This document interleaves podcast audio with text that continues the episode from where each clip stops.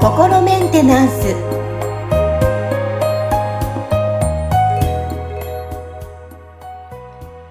はい皆さんこんにちは。心メンテナンス。本日もアシスタント三上恵と気候ヒーラーの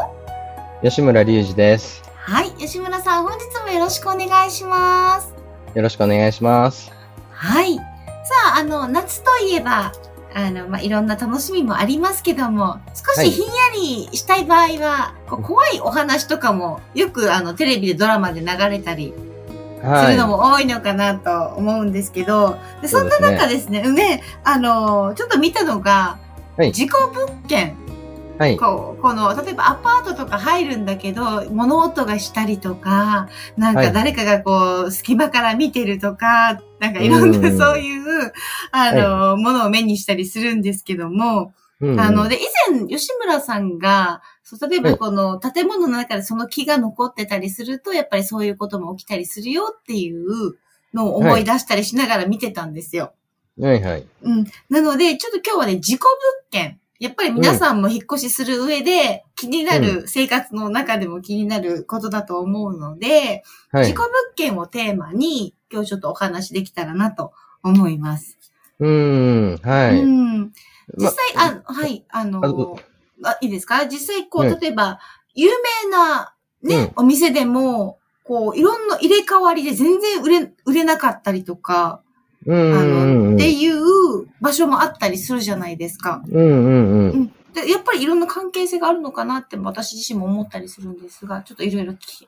けたらなと思いますが。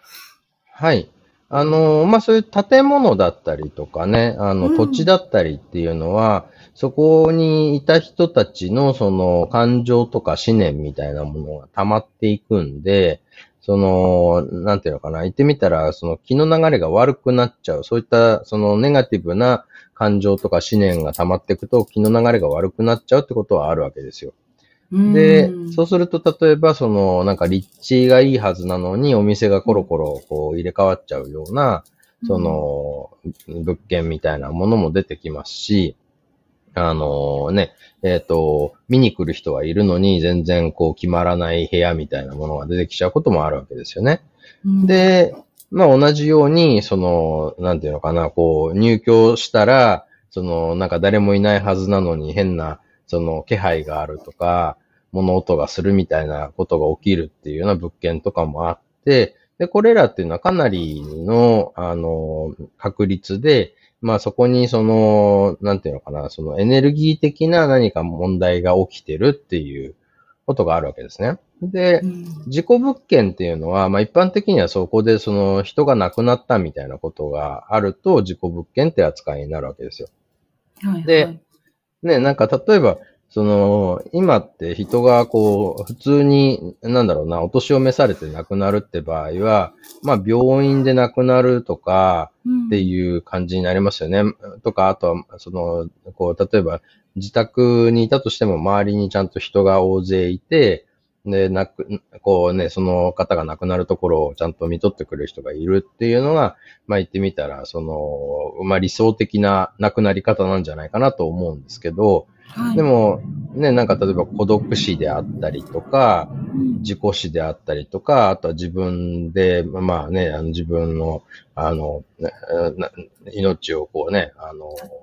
殺めてしまうみたいな亡くなり方とか、あとはその事件があってね、どなたかにそのね、殺されてしまうみたいなこととかっていうのが起きた時って、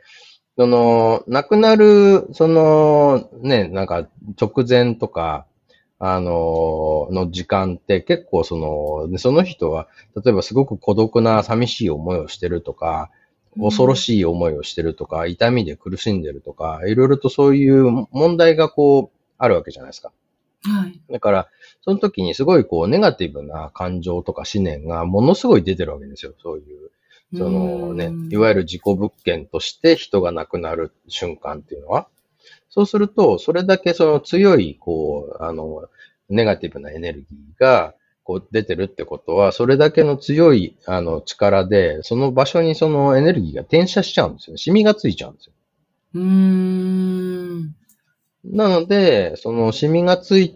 たことで、その時の状況みたいなものが、その、言ってみたら、その記録として残っちゃうわけですね、その場所に。これ、これを消せることはできないんですか？あ、まあ、これはクリアリングで消せますよ。あ、はいクリアリングでできるんですね。はい。ただ、なんかそれは、その、なんていうのかな。まあ、それこそ、あの、あれですよね。だから、ちゃんとした、その、多分、こう、修行されたような、その、神主さんであったりとか、お坊さんだったりっていうのも、何かそういう、こうね、その、まあ、宗派のも、あの、持っている、なんか、やり方とか知識で、その、お払いとかしてくれることで、状況がこう、あの、良くなるってことは十分あると思うんですけど、まあその、クリアリングするとかなり手っ取り早いですよね。その、僕、本当に、なんだろうな、なんか、その、あからさまに自己物件っていう感じのものではないけど、その、いわゆるなんかちょっとこう、あの、な霊障みたいなのが起きる部屋とかっていうのね、その、誰もいないのに、物物音がするとか、気配がするとかっていうような、お部屋のクリアリングっていうのは、実は結構何度もやらせていただいてて、ええはい。で、実際クリアリングすると、はい。あ実際どうあ実際のこのちょっとどうだったっていうお話を聞きたいです。はい。あの、実際、だから、あの、本当に、こう、誰もいないはずなのに物音がするみたいなの、話ですよ。その、ここの一角、え人いないはずなのに、うん。あの、なんか物音がするとか、あとはそのね、隣の、あの、なんかこう、小屋みたいなところで、空き家になってるはずなのに、なんかこう、あの、うんなんか音が聞こえるとか、なんかそんなような話っていうので依頼をされるっていうことが、まあ、ちょこちょこありまして、はいはい。で、実際、こう、それで、あの、僕、特に現地に行ったりもせずに、あの、住所だけいただいて、あの、グー、Google の、あの、ストリートビューだったりとか、あの、航空写真で、こう、場所を確認して、で、そこから遠隔でリーディングすると、まあ結構なんか、あこう、ね、うんここにちょっと変な感情が溜まってるなとか、ここになんか多分誰かのなんかね、そういうこう、思念が、あの、ね、は残留思念みたいのが張り付いてるなとかっていうのがわかるんで、それをこう、クリアリングしていくんですよね。削除していくと、そうするとなんか、あ、あの物音がピタッとやみました、みたいな話になるんですよ。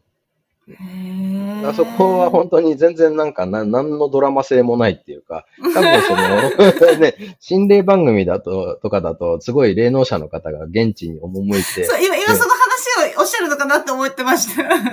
はいね、なんか、こ、ここはものすごいなんか磁場が悪いですねとか、なんかガタガタ、なんか体が震えてきましたとかって、なんか、そういうドラマチックな、なんかいろいろがあると思うんですけど、はい。あの、僕の場合は一切そういうのはなく、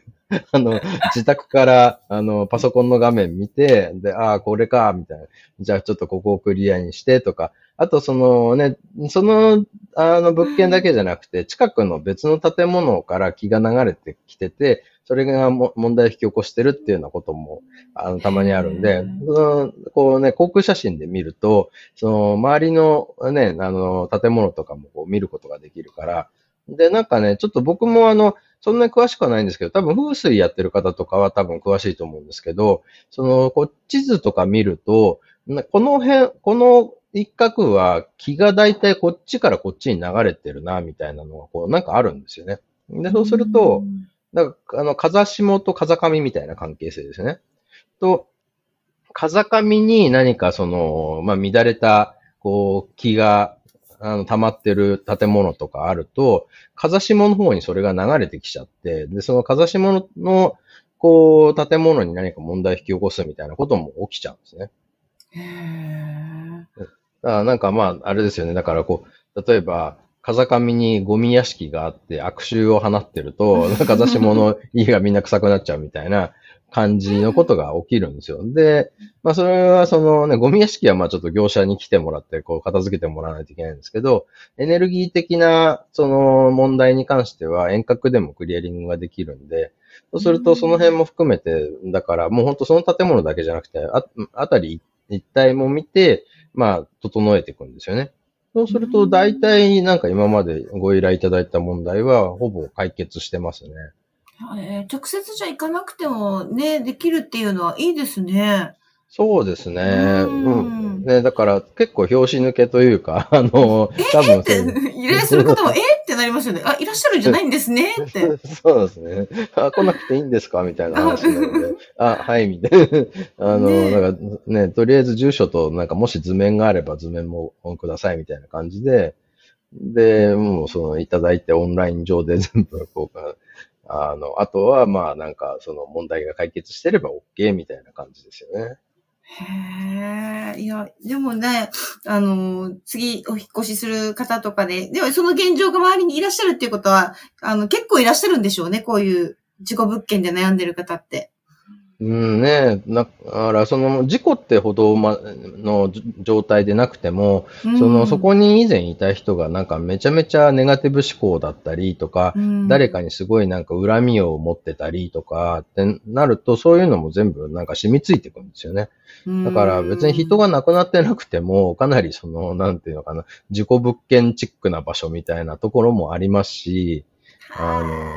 だから、なんだろうかな。なんかね、ちょっとそういうこう、リフォームして綺麗にしましたってなっても、エネルギー的に綺麗にしてなければ、うん、その見た目が良くなっても、やっぱりこの気が変わらないわけですよね。だだから、この木、木の目に見えない木のだレベルでもちゃんと綺麗にした方が、やっぱりこう気持ちよく使ってもらえますよね、その後。何かこう見抜く方法とかってあるんですか？